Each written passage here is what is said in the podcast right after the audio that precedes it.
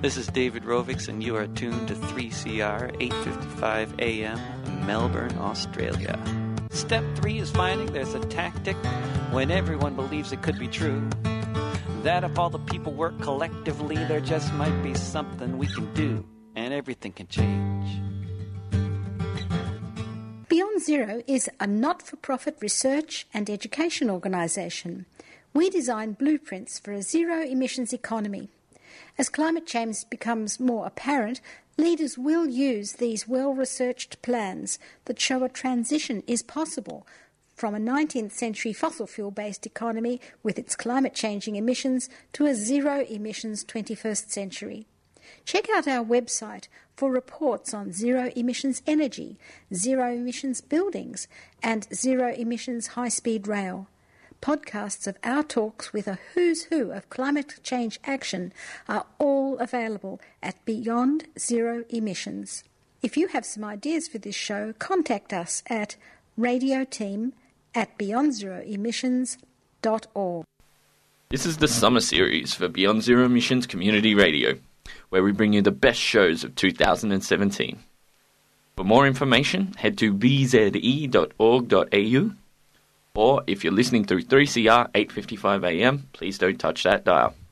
Enjoy the program. Come with us now to the Transition Film Festival. You're in Sydney, you go over the Harbour Bridge, you come to Cremorne. The cinema is one of those old fashioned ones with plush seats and beautiful red and gold curtains. It's called the Hayden Orpheum. The film tonight is called How to Let Go of the World and Love All the Things That Climate Can't Change. Now you're wondering what on earth could that be, seeing as climate change is meant to be changing everything. But Josh Fox went he made Gasland, you might remember, and he went through a sort of crisis thinking about Gasland, okay, gas is one part of it, but the bigger picture is climate change and what can be salvaged. We start with uh, David Ritter.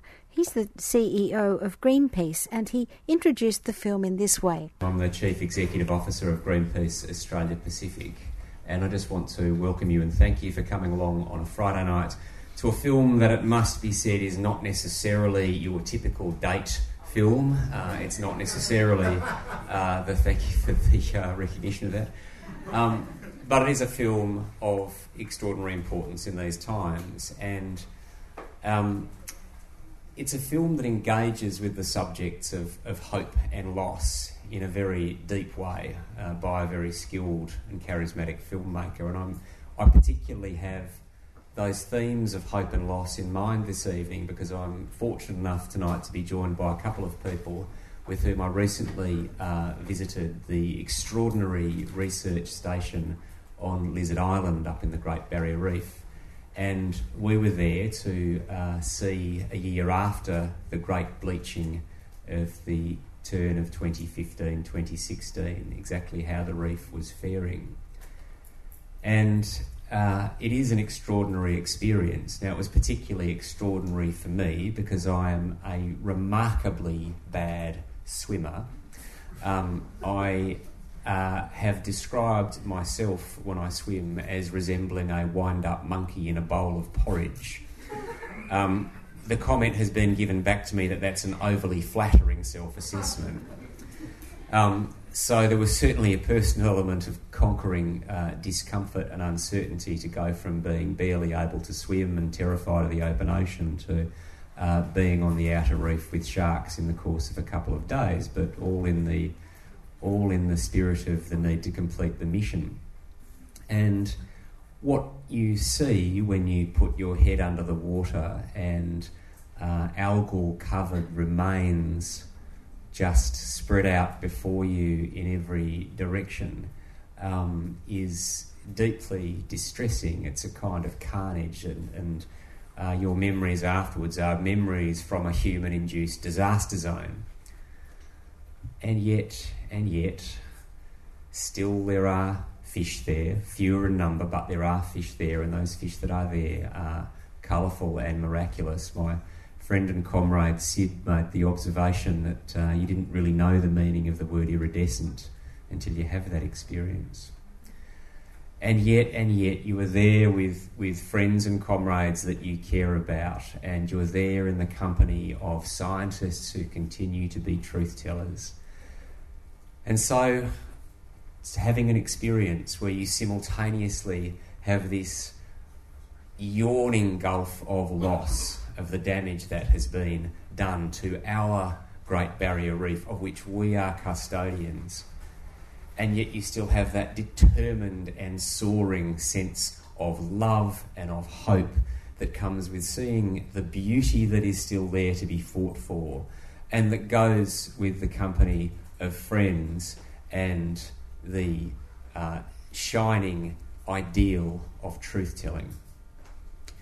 So, with that experience recently in mind, I'm very, very pleased to sit down with you all to watch this film this evening and my one hope from it is that if you aren't already a keen follower of the Transitions Film Festival and you are not already a signed up, uh, engaged supporter with Greenpeace, that you do take the moment to pick up a pencil on the way out to uh, sign up for those two uh, uh worthy ways in which you can contribute to the great struggle, the great quest, the great fight that we have to save all that we have uh, and to uh, also cherish and, and honourably mourn things that we have already lost. Thank you and enjoy the film.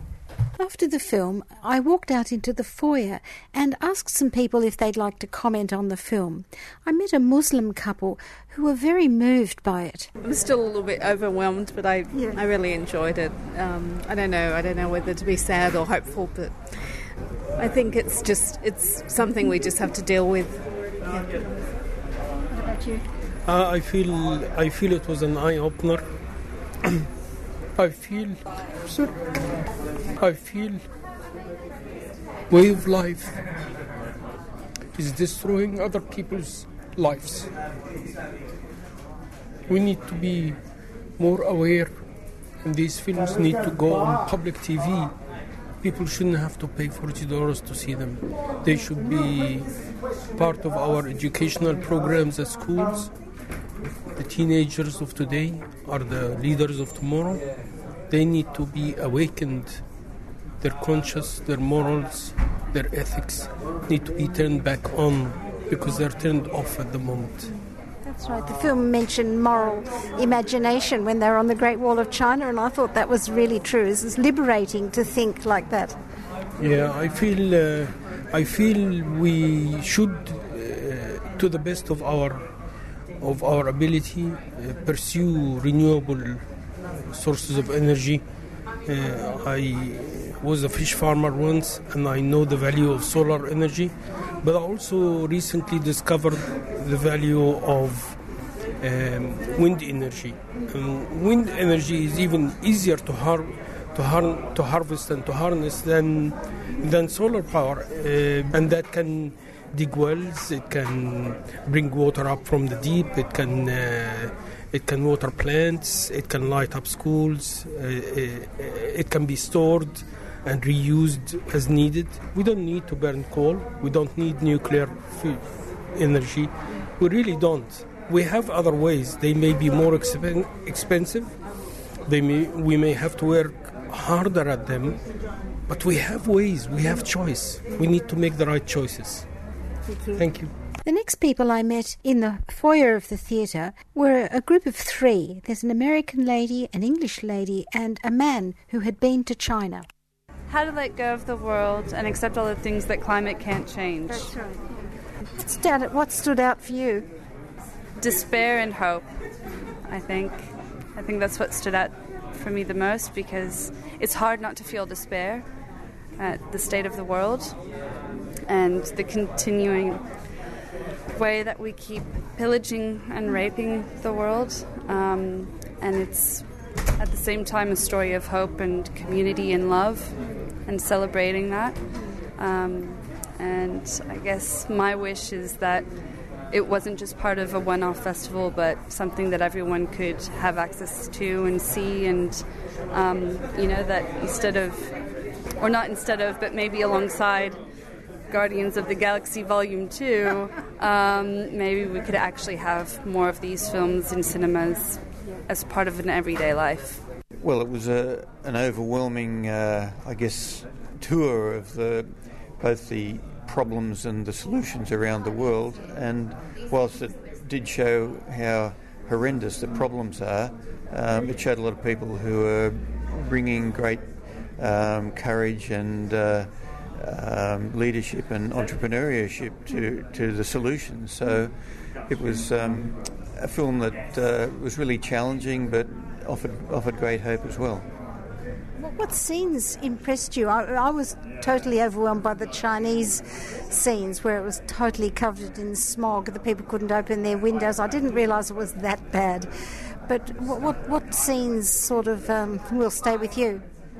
Um, well, I'm afraid I've been to Beijing, so I've experienced what it's like to look out the uh, the window and see the and look be able to look straight at the sun, and it is that bad.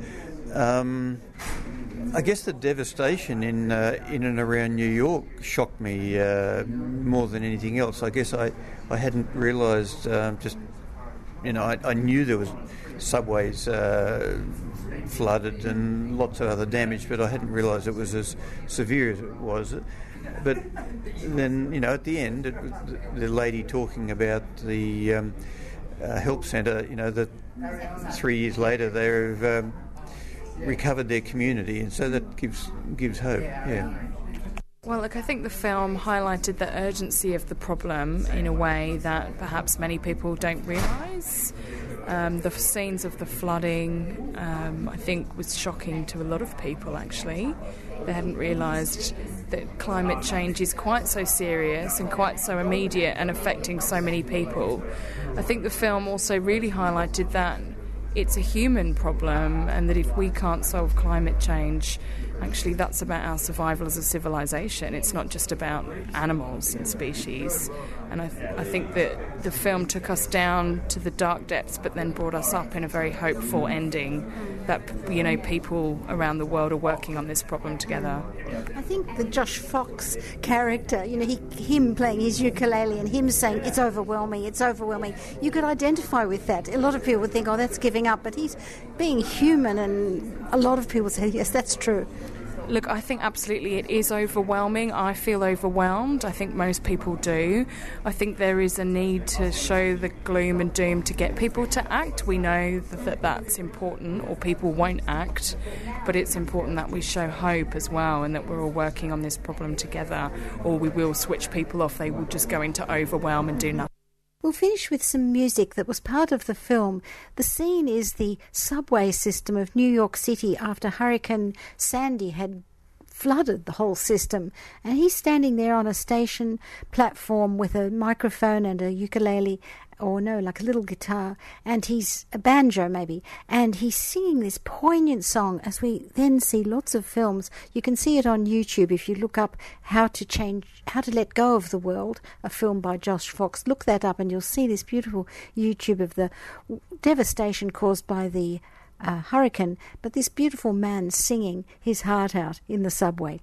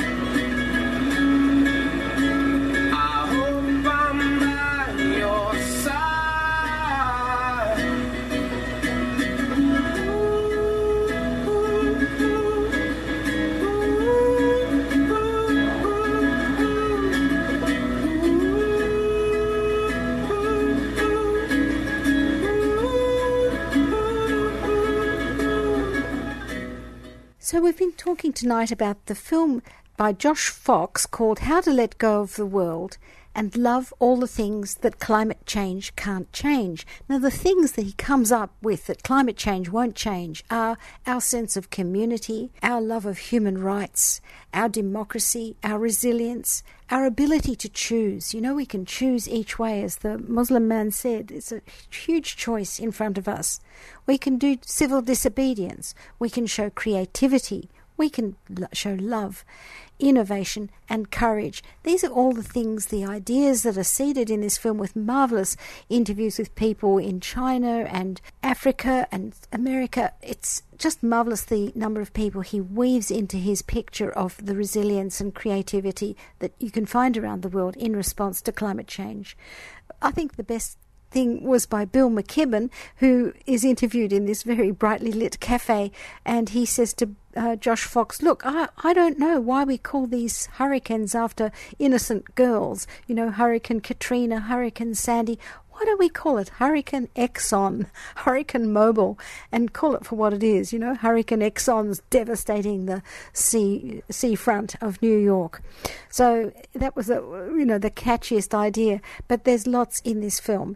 If you'd like to see the film and have maybe a community screening in your local town hall, your classroom, your church, you need to go to the website of How to Let Go, Josh Fox. But the email to find out about hosting a community stre- screening is just this one. Have you got a pen? Let go and love doc at gmail.com. So I think if you contact them at that at that address, let go and love doc at gmail.com, you will be able to get a copy of the film and show it to your community. As lots of the people in the foyer said to me, that's what they would like to find a wider audience because it was such a moving film. You're listening to 3CR Radio. Are you concerned about the growing threat of nuclear weapons? Join the Women's March to Ban the Bomb on the 17th of June in cities across Australia. It's women led but inclusive of all. Go to womenbanthebomb.org for details.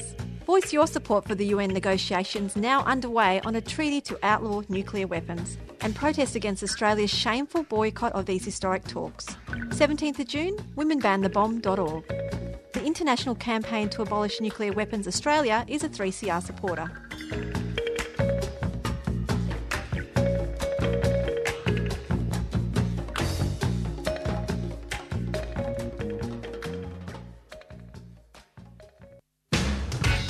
Treaty or sovereignty, and because recognition, it's not something that we haven't just turned up, so we don't need recognition in that sense. We've been here the whole time.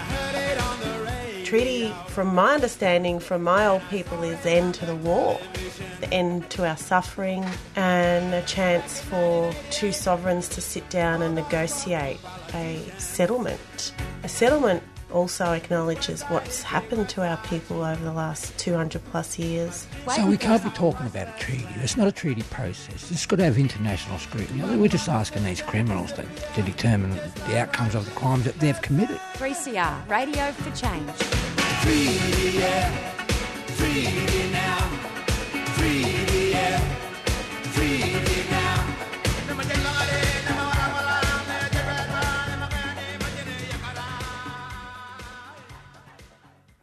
Hi, my name's Vivian Langford, and I'm reporting to you for the Beyond Zero Emissions radio show. I was at the Transition Film Festival in Newtown in Sydney, and the film was called There Will Be Water. It was about greening the desert, and it, it showed a lot of frustration for these big engineering projects, even though it's feasible to desalinate water and uh, grow food in greenhouses it's hard to also make a profit, and the project hit something called the Valley of Death. This sort of work is being done in Australia right now at Port Augusta. There's a successful project there with uh, Sundrop, who is using uh, solar power to desalinate water and grow tomatoes uh, near, nearby to Port Augusta. So the panel more or less discussed that briefly, but then they went on to talking about the frustration of projects in Australia. What are the frustrations? They got very carried away talking about Elon Musk as well, and then they answered some questions from the audience about what are the most inspiring trends and what are the best things to read and how can you keep abreast of the changes, the very rapid changes that are happening in these sort of uh, renewable energy projects. As one person said, the reason a lot of people don't get on board is because they don't see, they haven't got the vision yet of what it will be like when these projects are up and running.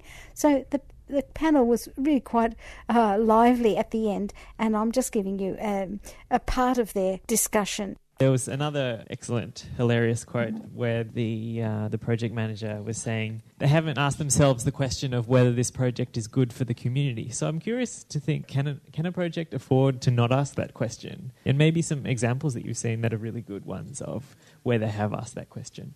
This is Miriam Lyons from Get Up.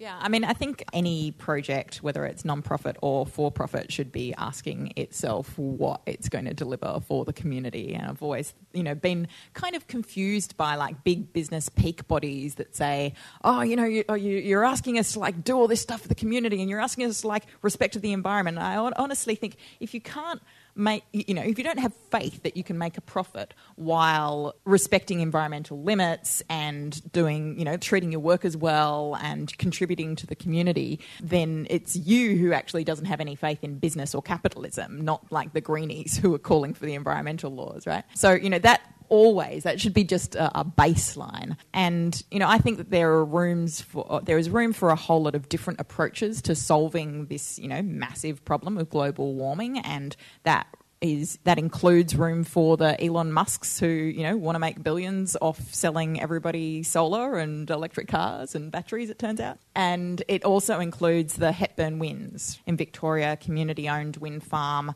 Um, very deliberate, explicit intention to make sure that all of the benefits from running that those wind turbines come back into the community, you know, to the point that they've actually named their wind turbines. You know, and that kind of local ownership and control and benefit and those kinds of principles that can be so so powerful. You know, apart from anything else, it can be really powerful in making sure that uh, fossil fuel funded anti wind farm campaigners get shown the door when they come into a community because the community knows that actually it's there for them. It's not there to make somebody else a buck. I've got a question around around what do you think in your line of work is the most exciting project in terms of, you know, this is a huge, massive, kind of really exciting project. What's happening now in Australia that you think is really worthwhile and something to get behind? So I'm very excited that this week we are all talking about clean energy, storing and saving clean energy from the sun and wind as the solution to power problems that have been caused by like privatization and a bunch of greedy coal and gas companies, um, instead of talking about giving more power to greedy coal and gas companies and more public money to them as a way of solving those problems. So that makes me very happy. Um, I think there are a bunch of things that we need to do to kind of seize this moment and run with it. And if I, I can just kind of put in a quick plug, if you go to getup.org.au, um, you will find our campaign to make sure that everybody knows um, that batteries like solar plus storage is now cheaper than gas as a source of reliable 24 hour on demand power. That's seriously game changing. You know, obviously, we know that acting on global warming is much cheaper than not acting on it because global warming turns out very expensive. Um, biggest price spike, incidentally, in Australia, big, big um, spike in the uh, inflation index actually came bigger than the one caused by the introduction of the carbon the carbon price um, actually came from that massive flooding in Brisbane and the extreme weather that wiped out the bananas. Remember when bananas went through the roof? That actually pushed up the cost of living in Australia more than the carbon price did. True fact. I was going to say the same. Uh, you know, t- two weeks ago we were all sitting around wondering. This is Blair Palese, the CEO of 350.org in Australia. Scratching our head, how do we get people to understand that, that the solution is staring us in the face, that we have a solution, we know what it is, we just have to implement it. Along came Elon Musk with a tweet, and suddenly, really, the skies opened in a way that people suddenly just saw a way forward that was practical, that the South Australian government was willing to talk about and listen to, that made Malcolm Turnbull make a phone call to Elon Musk because he couldn't be left out of that little tweet exchange between billionaires and a guy who's pretty innovative and quite happy to give a hundred dollar, I mean, a hundred day guarantee. You know, if we can't deliver it and solve your problem in hundred days, it's free. That's hilariously funny. Great Twitter stuff, but it, it meant it just dropped a little bomb into an otherwise two weeks ago dead time when everyone was thinking we simply can't get them to move and to change the thinking. And my f- my favorite thing. So your question was what's exciting about it. In about three hours, we went from literally. I, I testified in front of a Senate inquiry on coal closure plants, and it was a liberal candidate, a liberal sitting member, saying to me, "You know, but." But what are you doing? What have you done to help us figure out this problem that is not going to destroy the economy and take jobs away? And it was like, you know, having a rock fall on your head. Well, what the fuck have you done in the last 10 years on climate change or, frankly, any issue? So I think in that, in that weekend, uh, I certainly felt like the whole of the country went from, yeah, just that we can't get them to move, don't even bother trying to just get out of the way. You know, the, the answers are there. The people want to do it. It's not crazy cost uh, expensive in a way that's going to kill us economically. What is in the way of us getting the solution up and running? And that happened in a weekend with a couple of tweets. It really broke a logger, you know, a, a, a complete stoppage of thinking. And people are talking differently and they're seeing things differently. It's become almost humorous and challenging to the, to, the libs are looking really stupid. They are looking as stupid as I felt sitting in that, you know, ten- Senate test- testifying, getting asked why I, my little not-for-profit, hadn't solved the federal government's problem on climate change. You know, come on, folks, who's got the power? We gave it to you. Yep, it was a pretty bad idea, but we did it. Get on with the problem solving, and we're not doing it. And so, you know, the hope will be that the next stage of the game will be all of us, and then the mainstream. Let's face it, we're people in this room who care about this, and it's an unusual group of people. You don't have a lot of people joining us uh, at events like this all the time. We try to kind of move out and further and further, but you know we got a lot of work to do to get mainstream people active and interested in these issues in a way that not only is just you know it's good benefit, great for me and my family and my community, but hey, it's kind of great when you're involved in the solution side and within a community that's doing that themselves. There is no more satisfying way to spend your time. No, it's absolutely. I mean, you know, it takes a little getting used to giving the time and getting in there, but it, it's just uh, an incredible, optimistic thing to be able to do, even if you only do it in a tiny way, with- in whatever way suits you. So that was my thing. The, the logger jam broke. Um, with a couple of tweets from Elon Musk, you know whether he'll be the one that solves the problem, probably not. But he he made it possible. Oh, three days before it was impossible, suddenly it became possible. I'm going to be boring and also nominate storage, but This is Piers Grove. He's from Energy Lab. the company I want to talk about is based out in Canberra. They're called Reposit. What they do is they essentially plug together the batteries that people are installing in their homes so that they can be remotely managed as a fleet. And what that means is that they can engage with the wholesale market. So when demand peaks, all of those batteries can operate to pump energy back into the grid. Now, that's kind of cool as a business, but one of the things that's really nice about it is I think Australians have built such an animosity toward the energy companies that batteries were perceived as a way of getting off the grid. That all I wanted to do was flick the finger to AGL, go out the front with some shears, and cut myself off from the grid. But what Reposit is showing is that the grid is actually a really good asset for all of us, and we can take control back over it. We can actually innovate and come up with models that allow us to use the grid as an asset. Everyone understands microgrids. They love the idea of like, oh, you and my neighbour will chuck a will chuck a wire over the back fence and we'll be we can share our power. And everyone loves that. But there is this great aversion to the grid, even though that's a network that chucks a wire over the back of every single house's back fence and links us all together. And we all become generators and we all become storers and contributors into the grid. So it's a very, very big change in the dynamic between the consumer and their energy. We're not just going to sit there and be passive clients. We're going to decide whether we want to be a net contributor, whether we want to play in the high end of the market when it's you know worth a lot of money because there's a scarcity whether we want to be baseload, whether we just want to look after our own requirements. So I think Reposit's a really interesting company in that it's changing consumers' relationship with energy. I just wanted to ask. We talked about uh, media before, so I'm an English teacher down in Campbelltown, and I I tend to really try and encourage my students to read the conversation because I think from all the media sources I've found, the conversation is at least the most academic. Um, it tries really hard to be for the layman at the same time, and they at least provide sort of research and evidence to at least you know back up what they're saying. I just wanted to, I guess, ask what sources do you find um, are doing a, a, better job of putting out those solutions? Because a lot of people I speak to seem to have a lot of doubt that the solutions are there now. I think that's probably one of the biggest problems with the public trying to have faith in renewables and things like that is feeling like the solutions are not actually there. So, do you know, I guess, what media, or I guess what role media plays and, and what um, media outlets or platforms do you think are doing a good job of actually getting those solutions out there? You're absolutely um, spot on about this sense in the public that, oh, we're, we're, we're going to solve this soon.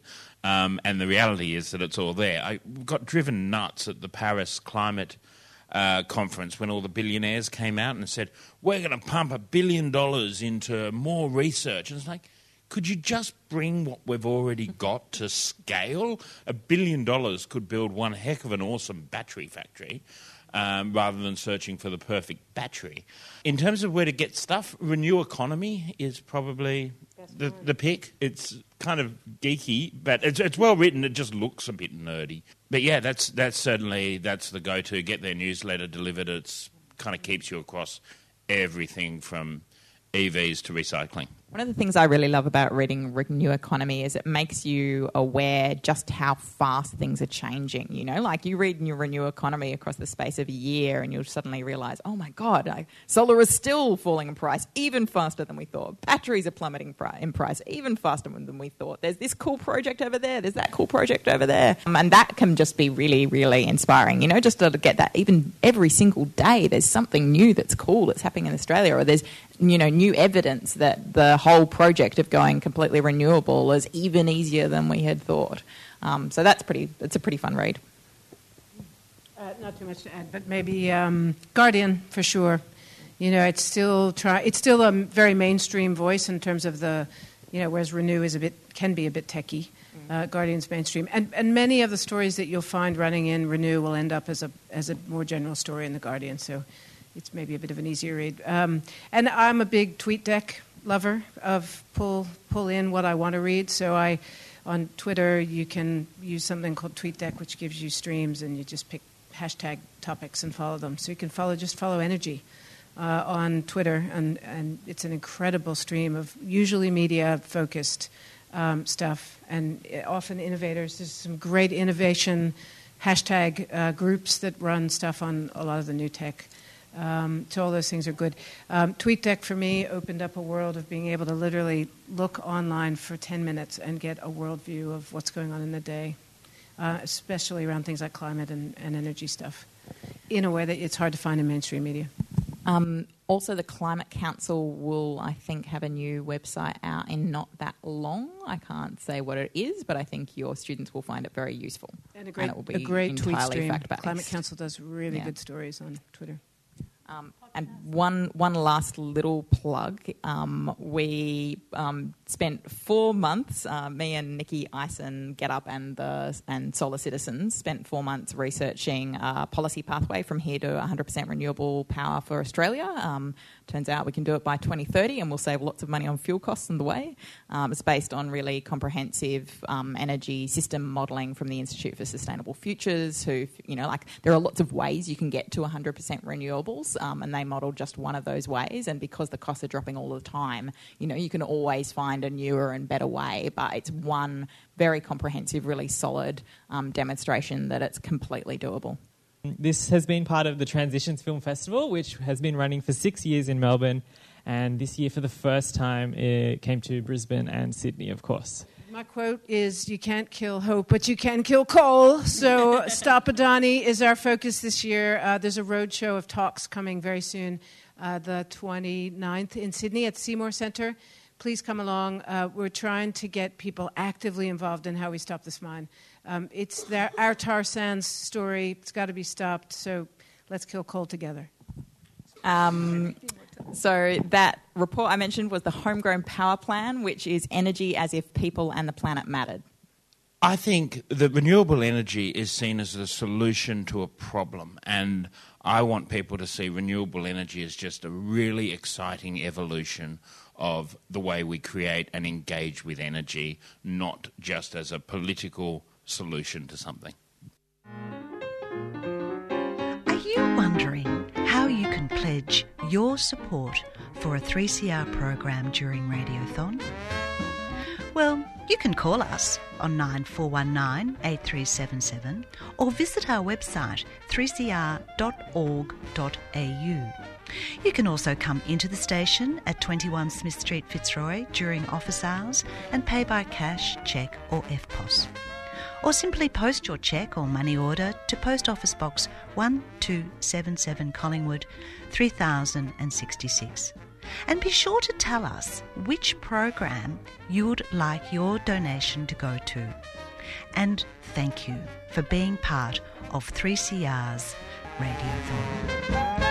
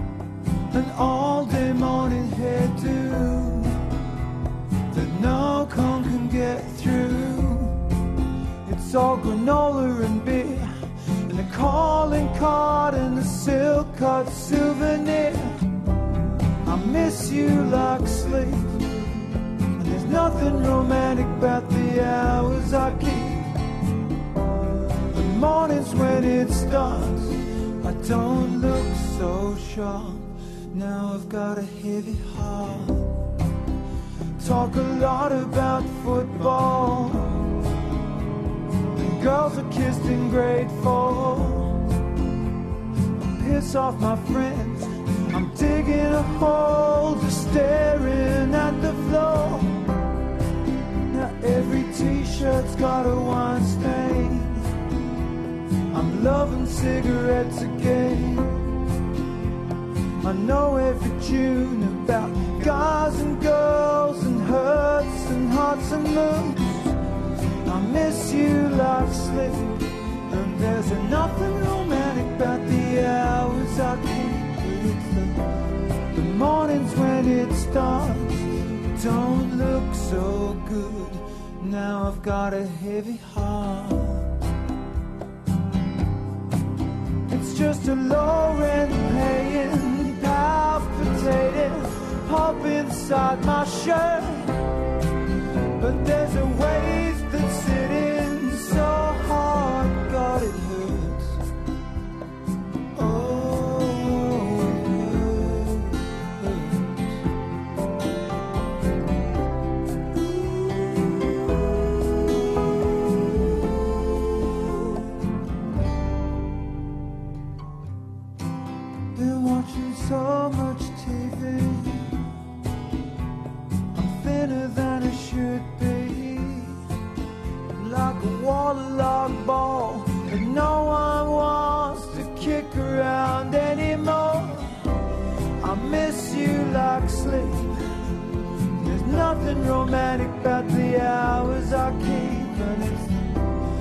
morning when it starts.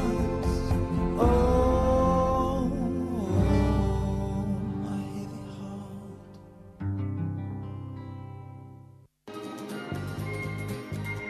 Uh, hi, my name's Sarah. I love coming here because they offer vegan food. Hi, my name is Paul. Uh, this is my first time at Friends of the Earth. I think it's really awesome and the food's great. really healthy and nutritious.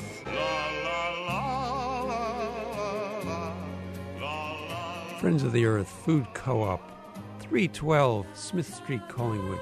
A tuneful experience. A 3CR supporter. Thank you very much.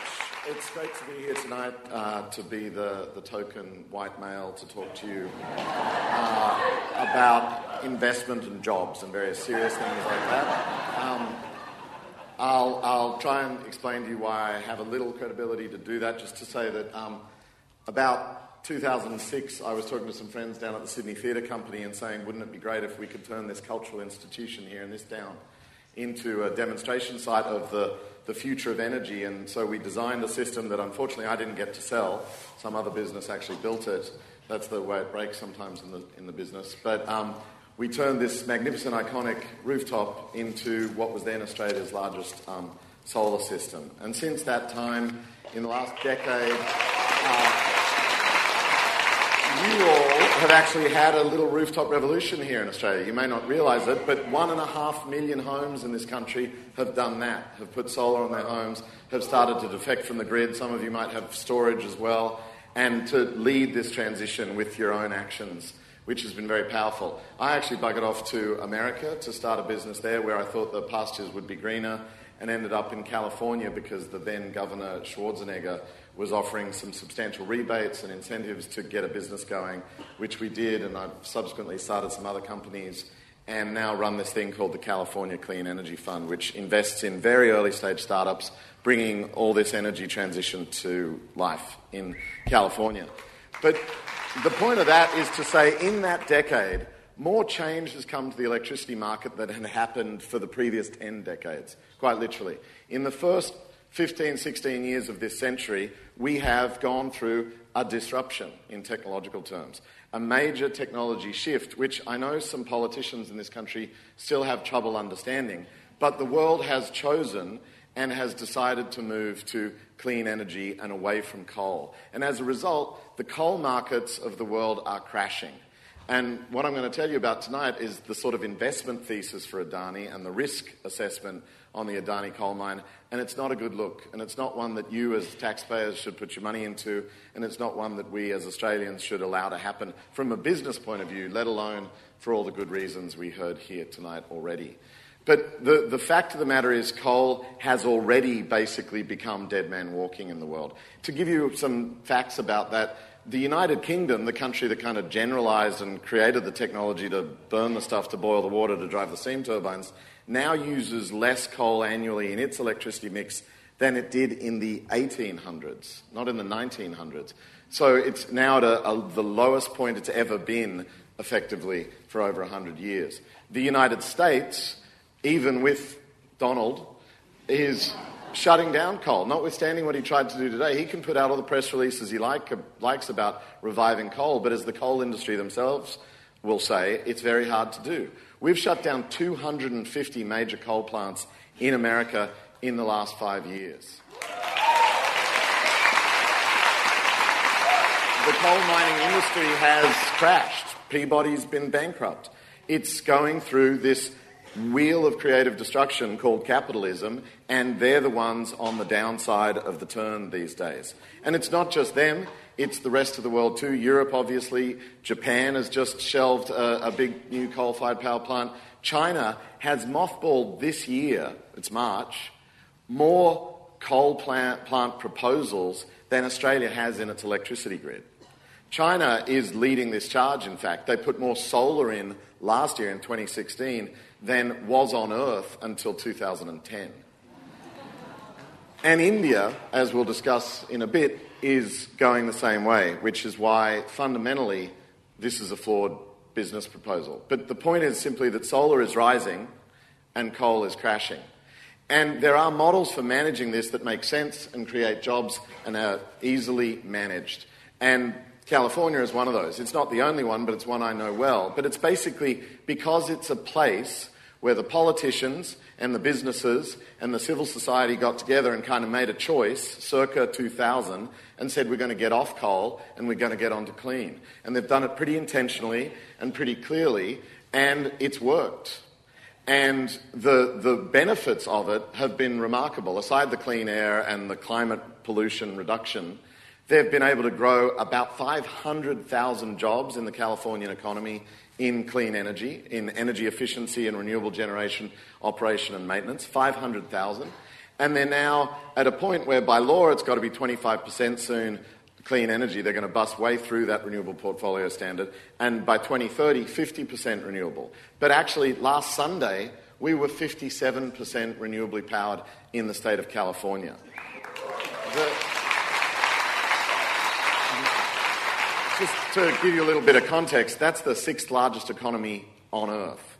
It's many times greater than the, the, the, Australian market. It's twice the population of Australia. And we're running regularly 57% on a given day, a given week, and will go to 100%, which is now a piece of legislation being entered as a bill into this legislative season to go 100% renewable within a, a few short years.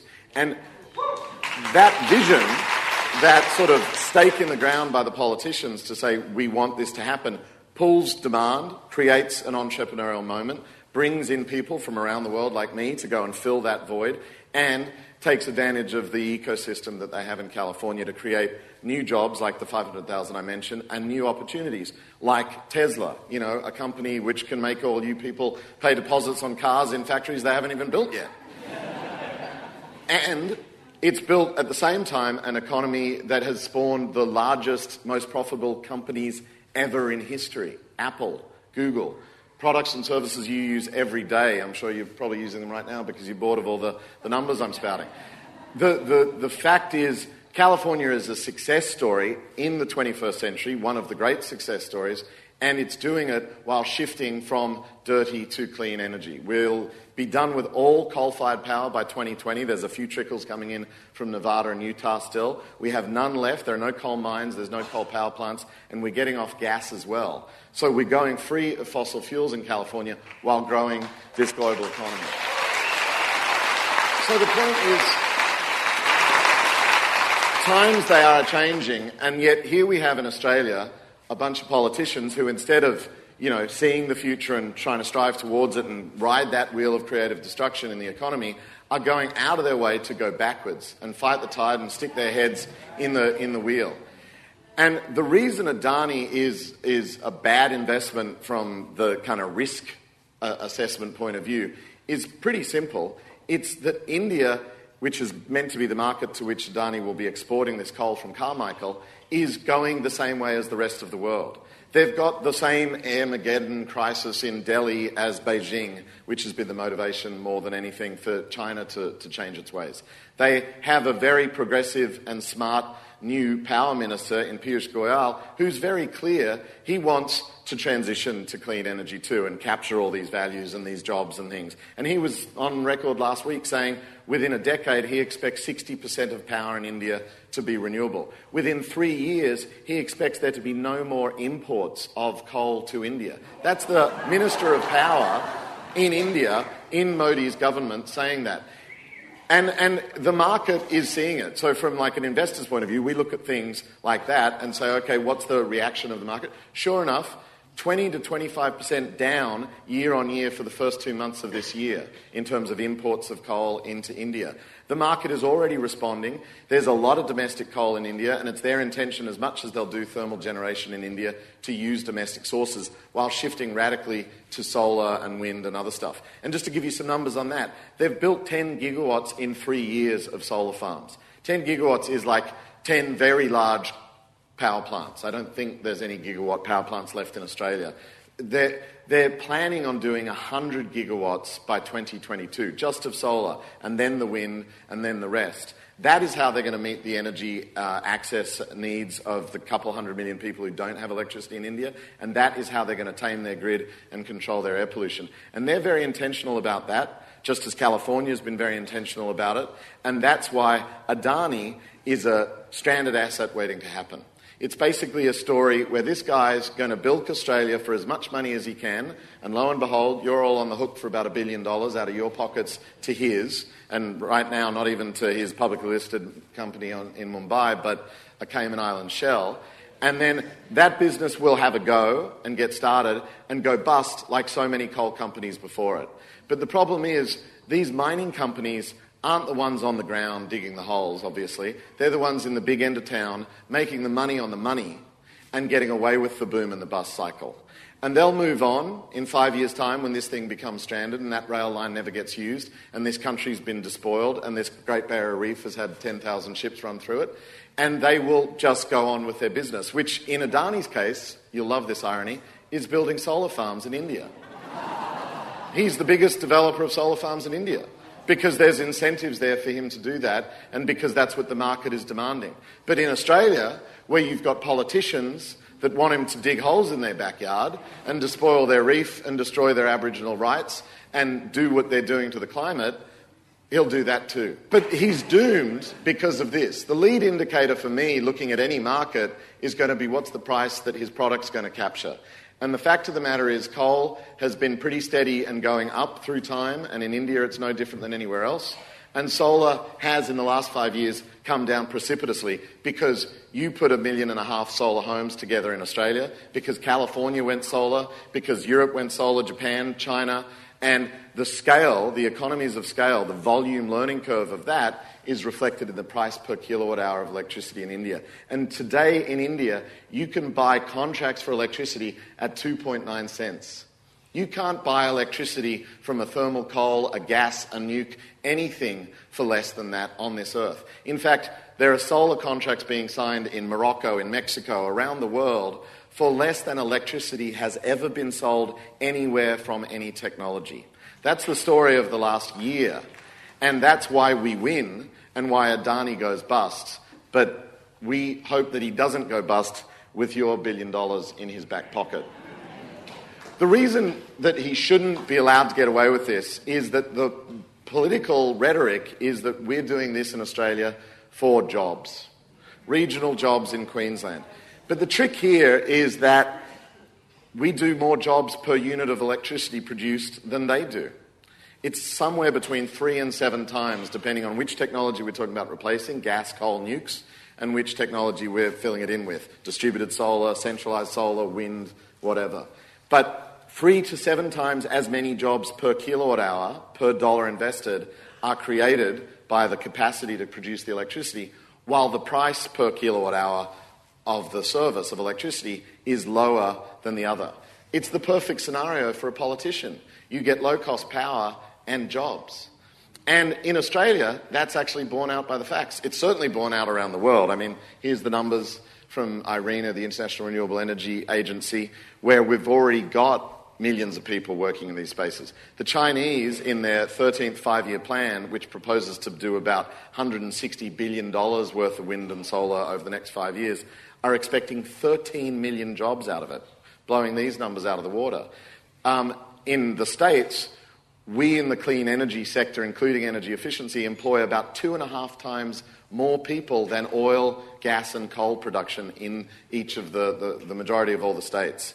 And so it is in Australia. There's been a few dabblings in regional Queensland in renewables with support from the federal government, IRENA, uh, ARENA and the CEFC, threw some money at a half a dozen uh, solar farms and a wind farm, about $70 million total of different kinds of capital. And that spawned these wind and solar farms, which employed 2,218 people in Queensland. As you heard earlier, the entire Adani mine will at most employ 1,500 people. And they want a billion dollars of your money for 1,500 jobs. For $70 million of your money, we've already seen that we can build 2,000 and more jobs and distributed at the location of these remote regional solar farms and wind farms throughout Queensland. So if jobs were what it was about, the politicians would go this way. To be honest, I don't know what it's about. And I've given you a whole lot of facts and a whole lot of ideas, an argument, if you will, that you can take to dinner parties and, and wherever you need to. But I want you to take them to the streets because it's not an argument that we need, it's an army. It's a crowd outside the shareholders in the streets, boycotting the banks that are going to provide the money to these boys, and, if necessary, taking this to the ballot box. I believe, as has been said, that this is the Franklin of our times. I was old enough to be involved in that. I know I don't look like it. and the, the reality is that was a big fight. That was very important. That set the tone for the Hawke Keating years and the Green Party and many great uh, things that spun out of it for years and decades to come and was a shot heard around the world. This is much bigger than that. This is the Great Barrier Reef. This is the last chance you've got. This is a carbon bomb that blows away any pretense that Australia is serious about Paris.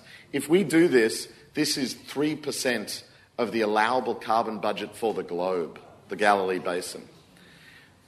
You have to draw a line in the sand. You have to stop Adani. Thank you for your work going forward.